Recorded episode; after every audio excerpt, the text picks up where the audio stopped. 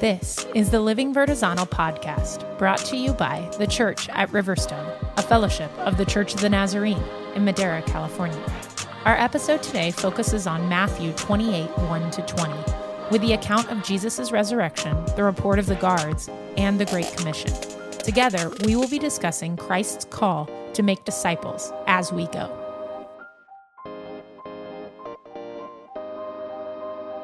Hi, everybody. I'm Nick, I'm Natasha. I'm Brittany. I'm Derek. and we are the Living Vertizontal podcast back with you this week to finish up our journey through Matthew. Yes, you heard that correctly. It has been a two year journey, almost to the date. Um, and we have the opportunity now to uh, finish up our conversation uh, as we work through the entirety of, of Matthew chapter uh, 28.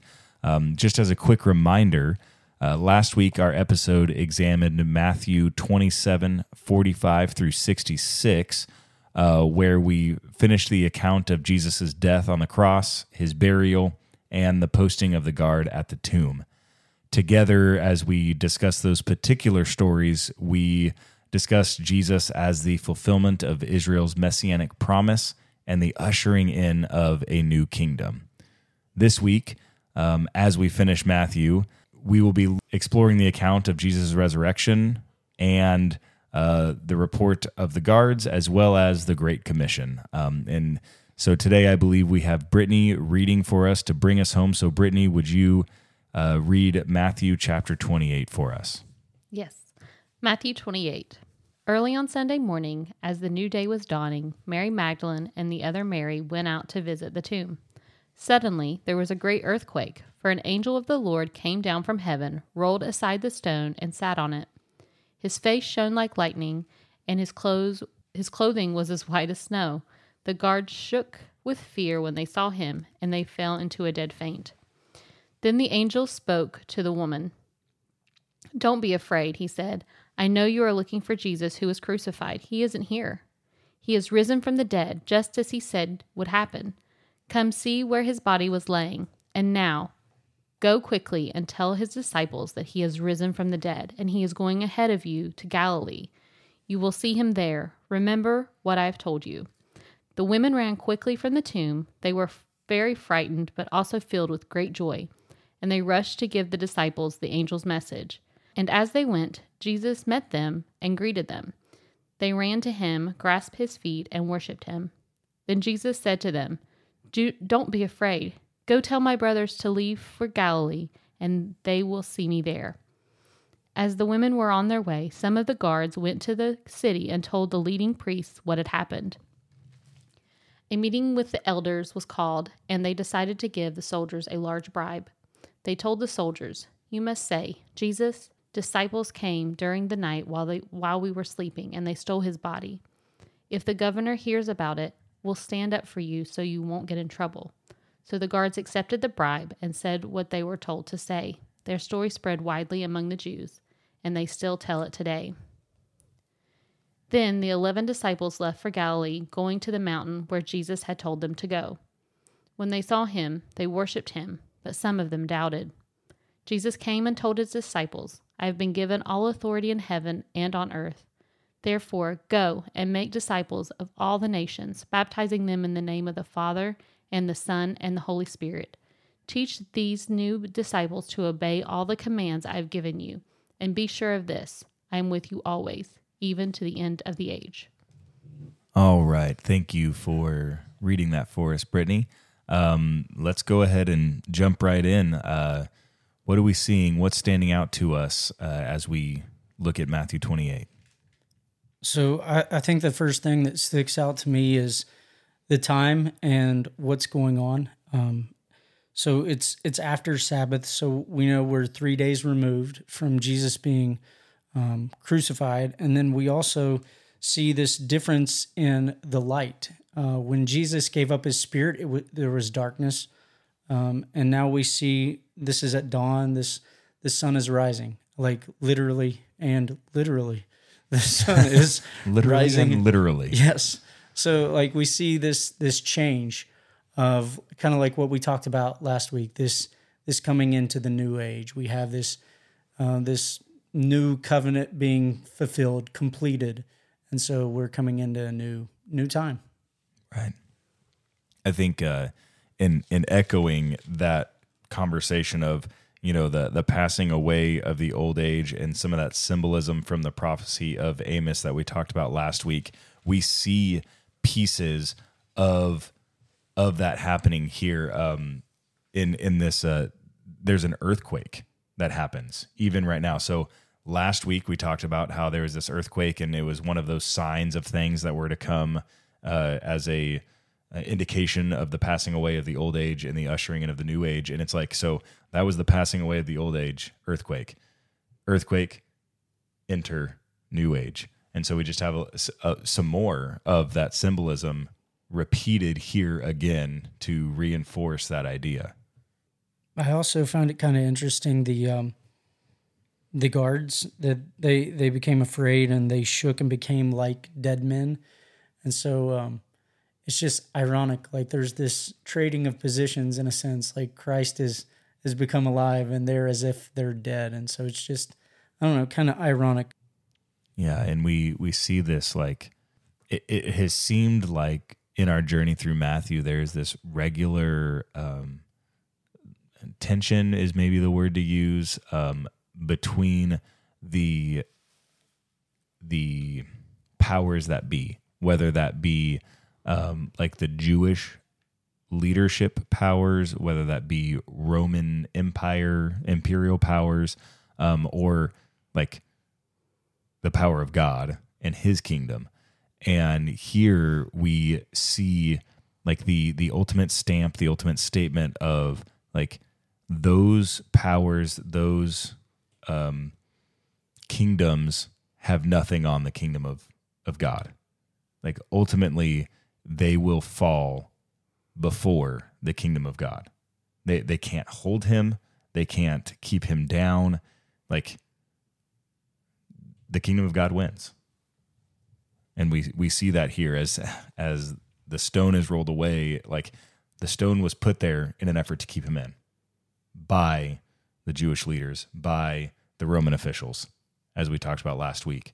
Like that's that was its purpose. And here the stone is rolled away.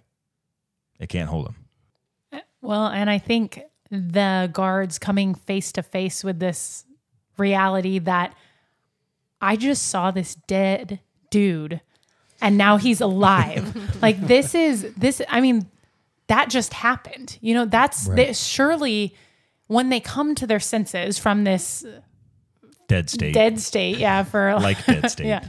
Um, they go and they go to share this really remarkable news Right. with all of these guys that are supposed to care because they're supposed to be looking for this guy, mm. right? He he said he would do this. You guys were worried that they would make up a lie about this, and I'm I'm here to tell you it wasn't a lie. Like it actually happened, right? And so then then you see them believing this truth. I'm assuming. I, I'm assuming they didn't doubt. I don't know. Maybe maybe they started to wonder. Well, did I miss something? Am I misremembering? I don't know. But then uh, the chief priest hearing this,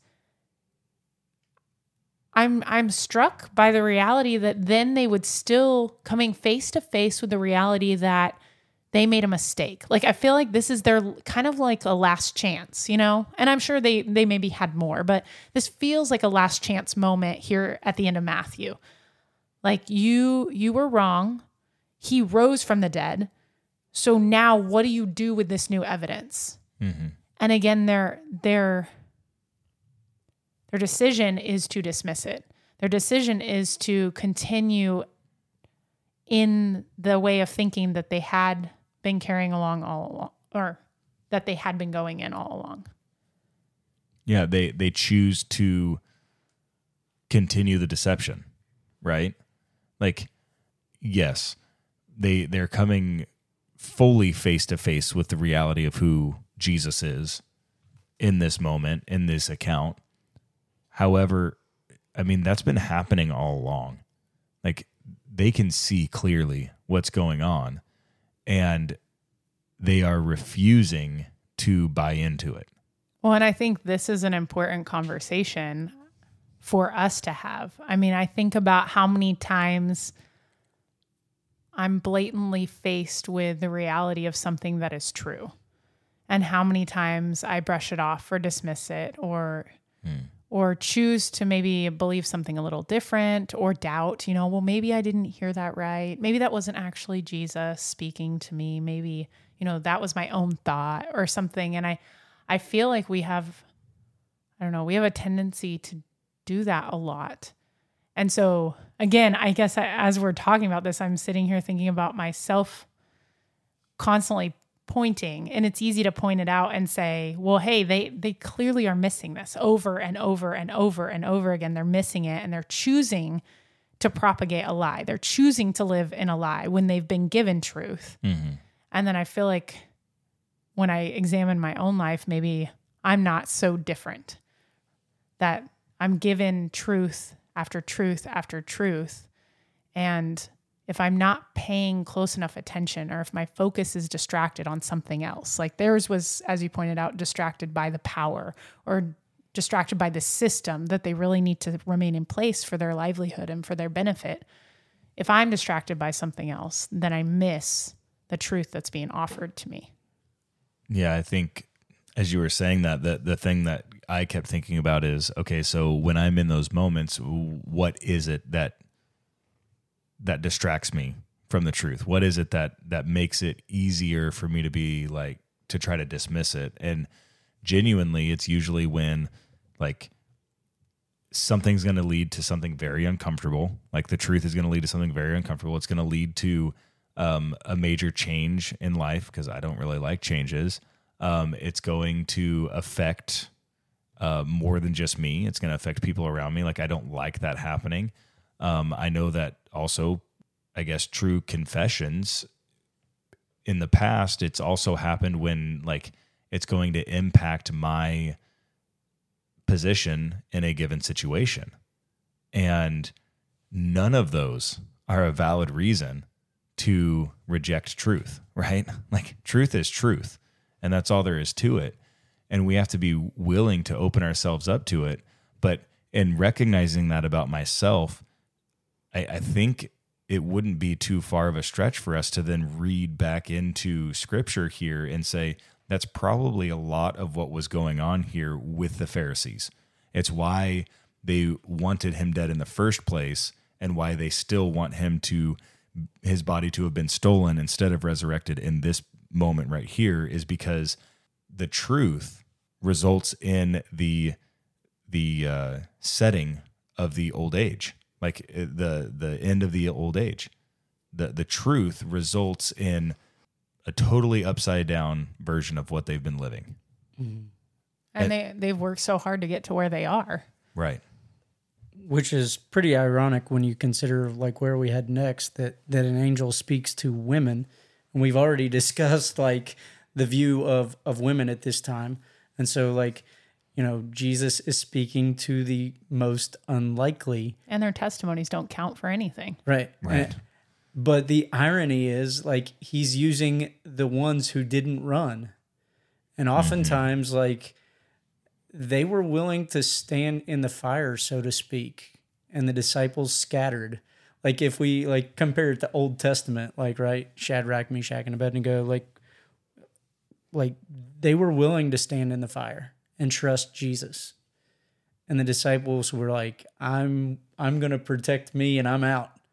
And so like sometimes like we have to be willing to stand in the fire so that you know we can go and proclaim the good news.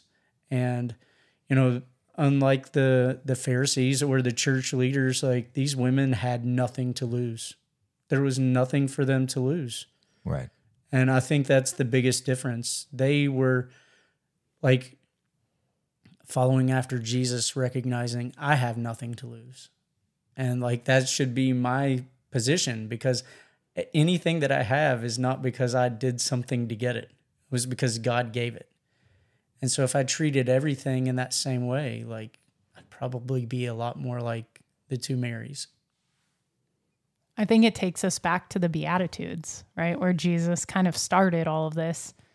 Um, you know, I think blessed are those who hunger and thirst for righteousness. Um, Mm-hmm. And so here they are getting to experience the kingdom of heaven. one piece that I uh, see here in the the exchange that Jesus has with um, the Marys is like at, they've already encountered the angel who has told them to go and tell the disciples, and so they're they're on their way to do that, and then they encounter the risen Christ, and he tells them, you know, don't be afraid. Um, but after that, don't be afraid statement, he says, Go and tell my brothers to go to Galilee. There they will see me. And I read that and and knowing where we are at in in the lives of his quote brothers, they as has already been pointed out, they they abandoned him. They fled. And I feel like in this statement from Jesus, we see the heart of reconciliation coming out full force like just like jesus when when um when judas comes to him and he says friend do what you came to do. Like it doesn't matter what the other people have done to him. Right. he still always sees this path of reconciliation this this way back. Like there is nothing that anybody has done or might even be thinking about doing that can that can prevent Jesus from seeing them for who they can be with him. And you see that here once again as he's talking to Mary and Mary when he says, Go and tell my brothers, not those 11 people who ran from me, not those 11 hard headed men that just continue to miss it. Go and tell my brothers. And I don't know that hearing that, that there, there's just so much hope in that. I know last week we talked about how um, the, the, shoot, hold on. Where is it? Psalm 22. I know last week when we addressed that whole my God, my God statement and and how it was an allusion back to Psalm 22 and the righteous sufferer and and how the first half of that psalm is is a kind of a downer and, and pretty difficult to to get through and it's there's a lot of suffering and there's a lot of a lot of difficulty but then you turn the page and all of a sudden there's hope. And last week we were kind of stuck in that downer place. Like we i think it was we've got to keep all of psalm 22 in mind when jesus is like calling back to it. And so he's saying hope is on the horizon but right here here is that horizon as you pointed out at the beginning at the top of the episode derek with you know the the rising of the sun. Like this is that horizon where hope is here actually it's not just before us but it has come and it has called us brothers and i guess i you know and and thinking about that from a like life application perspective being people who are called to be like Christ. This is one of those areas that gets more difficult, I would say. If again, if I'm being fully honest. I don't know that I've ever had an outright betrayal like Jesus experienced with Judas. I don't know that I've ever experienced full abandonment like Jesus did with the 11. But some of the difficult things that I've encountered in my life, there has been a long uh, like a, a, a process that I've had to struggle through of getting to the place of being able to say that reconciliation is what I want to work towards now. And Jesus doesn't have to struggle through that process. Like this is just who he is. And and seeing that like this is who we are to be too. I, I get that we're all on a journey and so it's not like you we should be down on ourselves if there is you know a process that we are still working through but the truth of the matter and the reality is like this is who we are called to be where we could encounter some of the worst betrayal we've ever faced in our lives and our response is welcome back brother or hello friend I feel like there's so much hope in that too, because when I think about all the ways that I've fallen short, you know that this this is an example of like this reckless love of God, right? That he there's nothing that can separate us from his love. There's nothing we could do. He just loves. Right. And I think you see it played out here. And so, yes, we're supposed to see this example and then having the heart of Christ extend this same love to others. But also, that love is for us Right. too. Right. I also feel like the the the two Marys are carrying out this physically this representation because I feel like coming from a like a fleshly perspective, it would have been easy for for them to say, "Well, why would I go tell them Jesus? Why should I go tell them Jesus? They bailed Right. on you. We were here the whole time." Right. Um, But yet that wasn't their resolve at all. Like they were getting what Jesus was asking. Like they're getting what Jesus is getting ready to ask. Right. Like it's not just like um it's it's as if they understood the great commission before God even like through before Jesus even shared it with the disciples. But I do think it's I think it's ironic because their their resolve could have been like, well, they don't deserve to be able to have this good news. That would be my fleshly response. Like if I'm in that moment, like I stayed here in the fire, Jesus, and they bailed.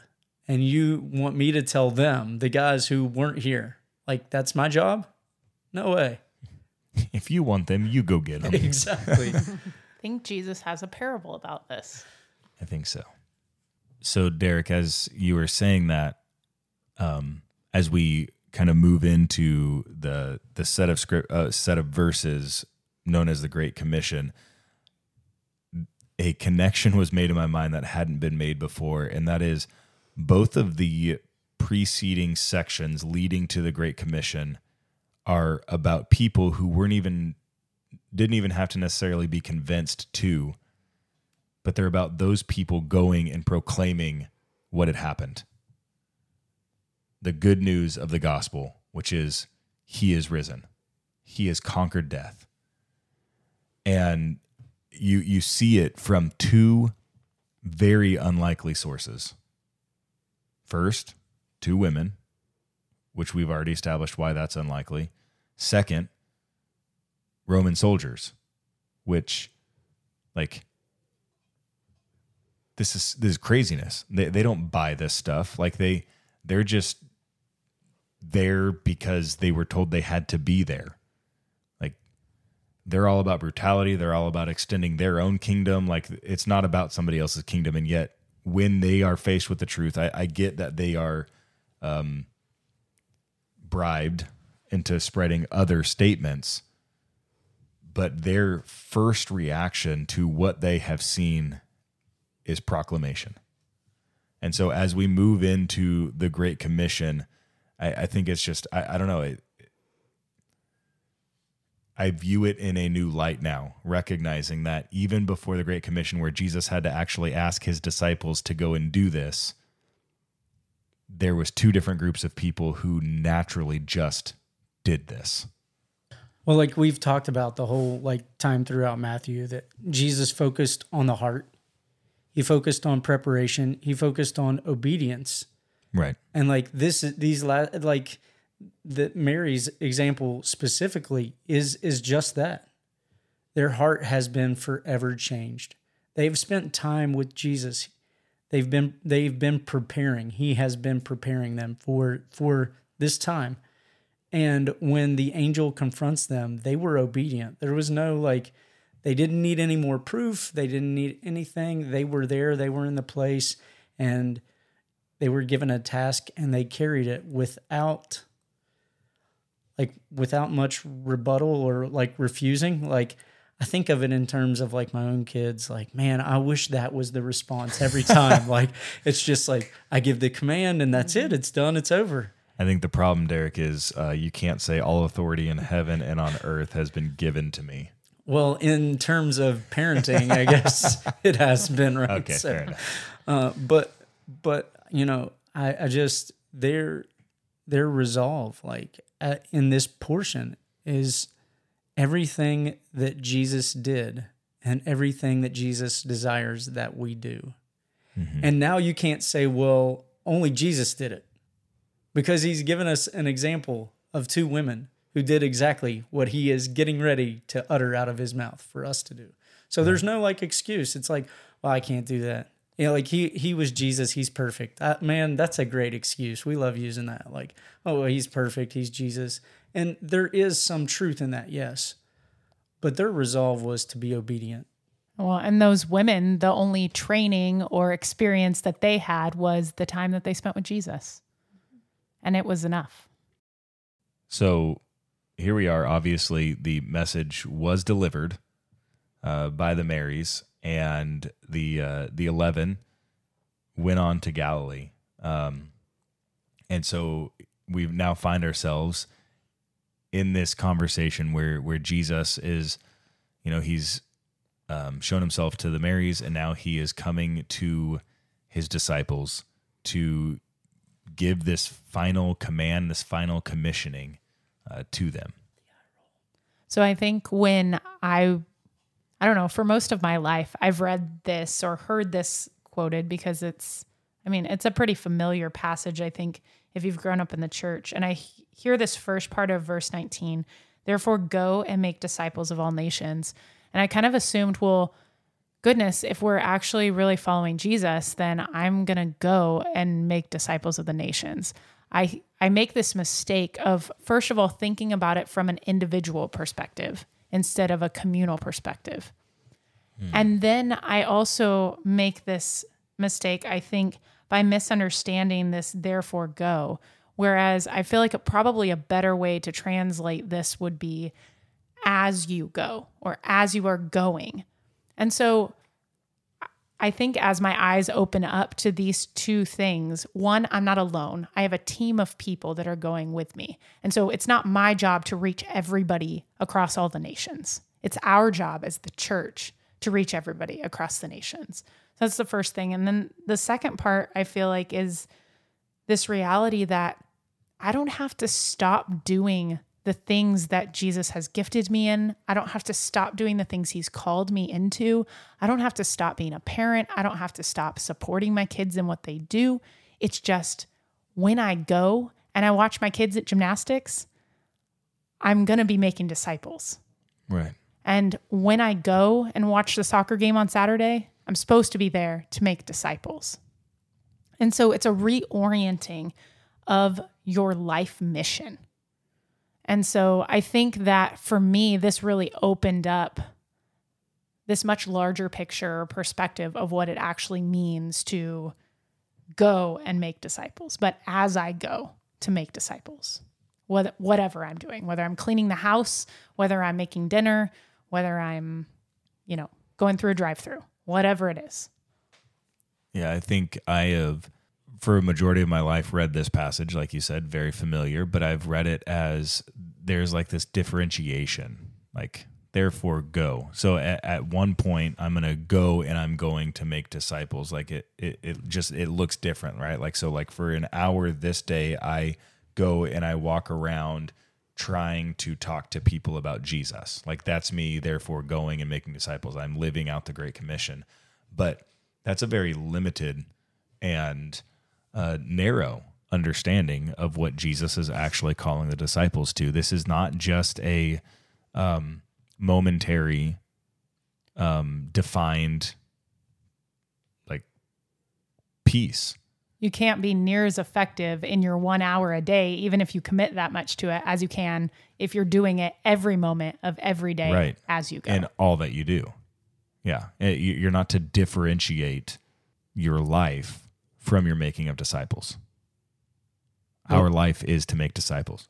Well, and it, it relieves pressure from from other people. Like um, you've used the example of of in the past we've talked about like at, when you were a youth pastor that your role wasn't to like be that that person in their life. You know, your role was you had like one hour a week to try to help shape and mold. And so if if I'm expecting to drop my kids off for youth on Sunday night and that be all that they get, then that's not fair to you. It's also not fair to my kids because I'm dropping the ball. I'm not mm-hmm. doing what God's called me to do. I'm only making disciples of other people at the neglect of my own kids. And that doesn't seem that seems counterintuitive because i'm missing the people that i see the most and doing what? Like hoping that i like am effective for someone else.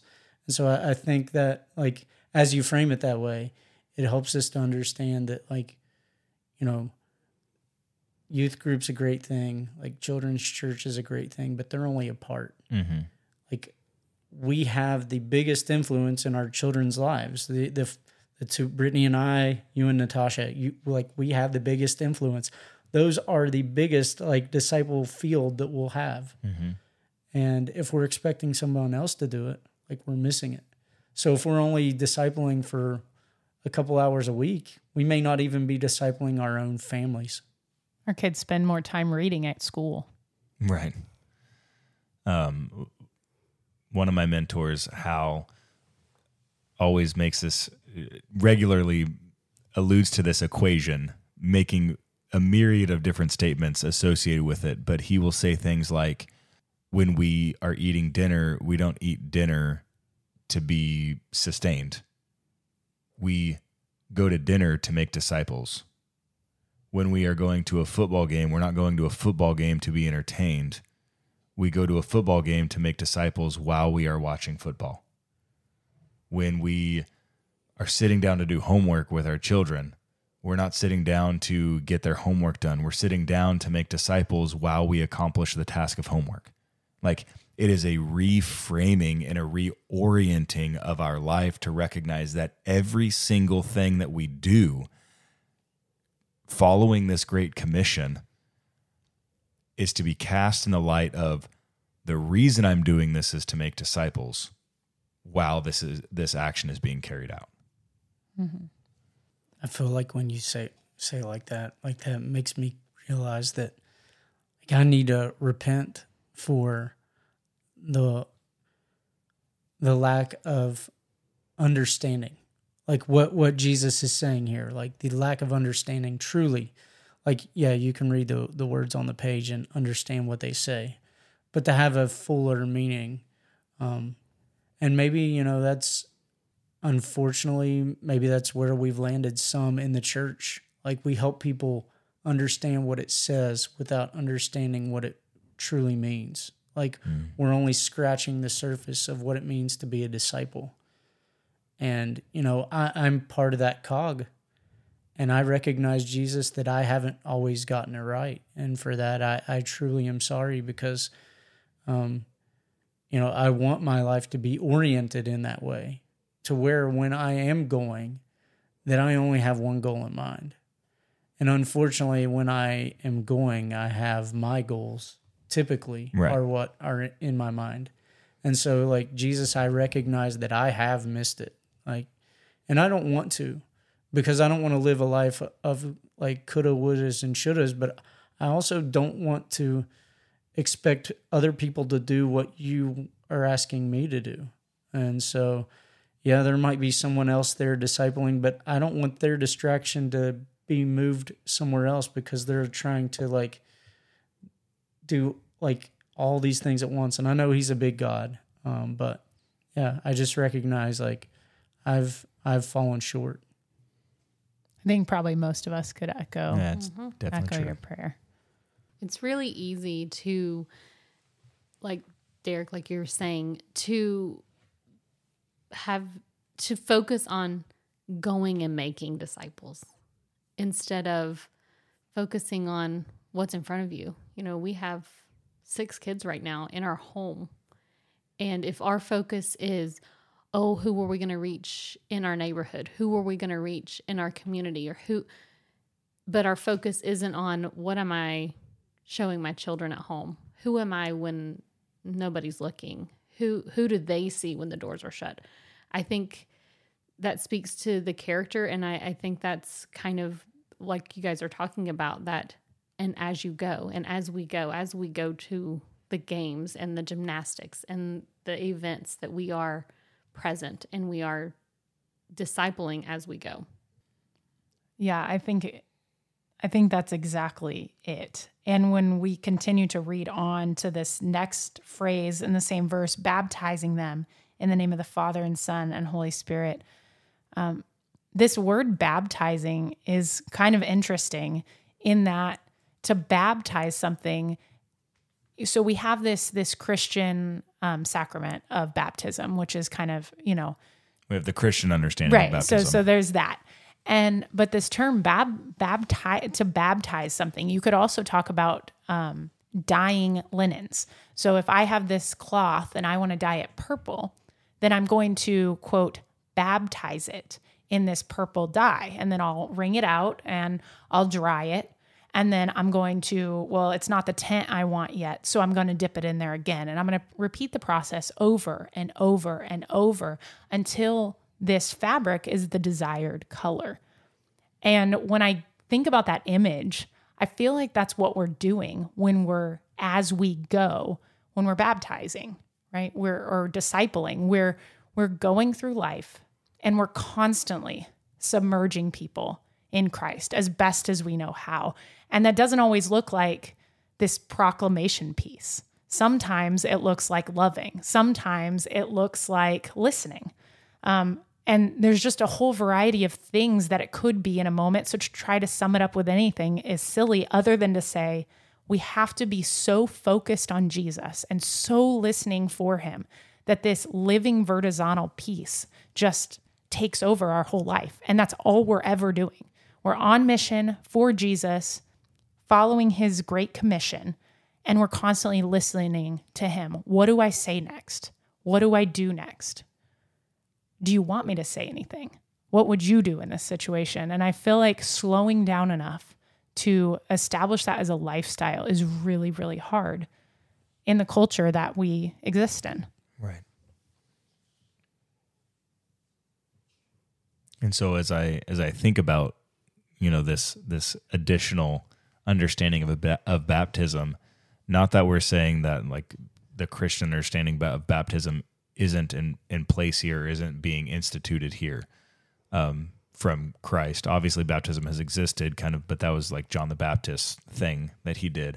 Um, but it's almost like a filling up, like a fuller, like like how Jesus says, "I didn't come to abolish the law, but to fulfill the law, to fill it up with its meaning and, and help you understand everything about it." Like when we think about it in those terms, like baptism becomes fuller. Like it's not just about like the sacrament of baptism, but it is about this allowing the presence of Christ to permeate through us as his disciples so much so that when we are walking in life, the people around us are being surrounded by his presence. And just as the, the purple dye in the water surrounds the fabric and begins to change its physical properties, the presence of Christ surrounding people begins to change their spiritual properties.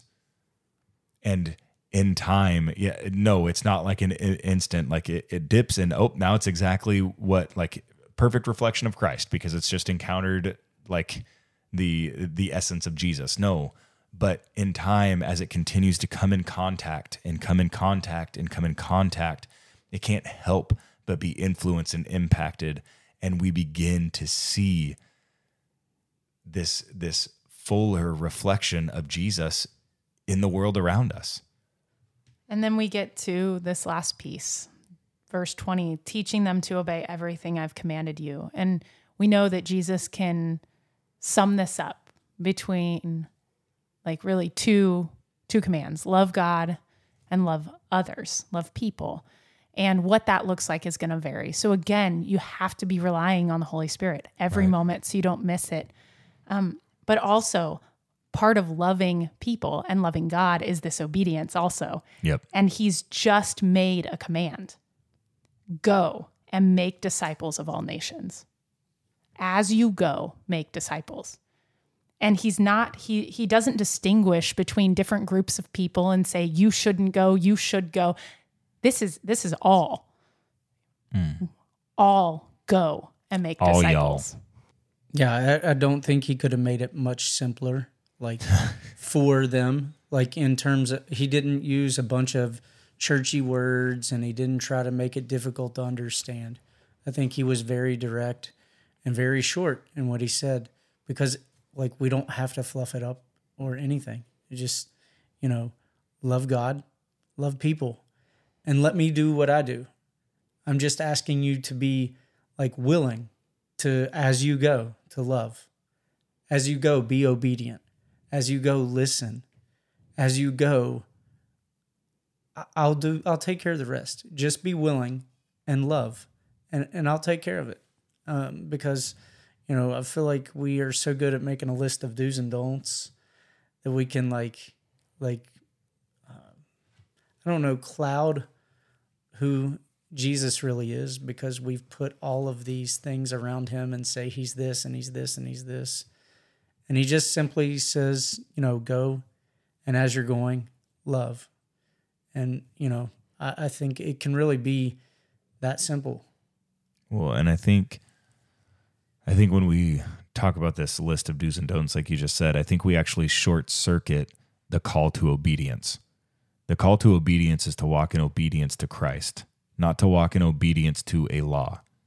The Pharisees already did that. And he came and said, That's not what I want you to do. Right. And so when we're talking about this, this idea of teaching them to obey everything I have commanded, when we're talking about this idea of going and making disciples, like, and then we think about what Jesus did as he was on earth, like, Jesus walked in obedience to the Father this has been a conversation we've been having for a number of weeks now in the podcast. Derek, you've brought it up numerous times about how like Jesus's walk to the cross was a walk of obedience. Yes, there's love, and we have really emphasized and focused on the love in the church, which is not necessarily a bad thing by any means. Like Jesus totally did love us, but he also loved his father. And so when we think about that, like the call that we have in our lives as disciples is to walk in obedience to Him, not walk in obedience to a structure, not walk in obedience to uh, clearly defined policy and procedure. Not that any of these things are necessarily a bad thing to help give guidance, but these are not what we are to walk in obedience to. We are to walk in obedience to Christ. And the closing statement that Jesus makes is why this is possible. It's why the do's and don'ts, why I can actually say that it's not about walking in line with the do's and don'ts. It's not about walking in line with the policies and procedures. We actually can walk in line in obedience with Jesus because his statement is, and surely I am with you always to the very end of the age. Jesus' promise, following this great commission, following this great commandment, uh, is I am with you. The obedience I have called you to is possible because I am with you. I am not leaving you. I am not far from you. I am walking with you. And so each of us, as we seek to follow him, as we work out what this looks like to be his disciple, we too, just as he walked in obedience to his father, can work towards walking in obedience unto Him. It's been a good journey through Matthew. Next week, we will begin our study into the books of Haggai and Malachi. A study companion entitled Midweek Meditations A Journey Through Haggai and Malachi is available for purchase on Amazon. Be sure to follow the Living Vertizontal podcast to stay current on all our new releases. To learn more about the church at Riverstone, visit us at thechurchatriverstone.org.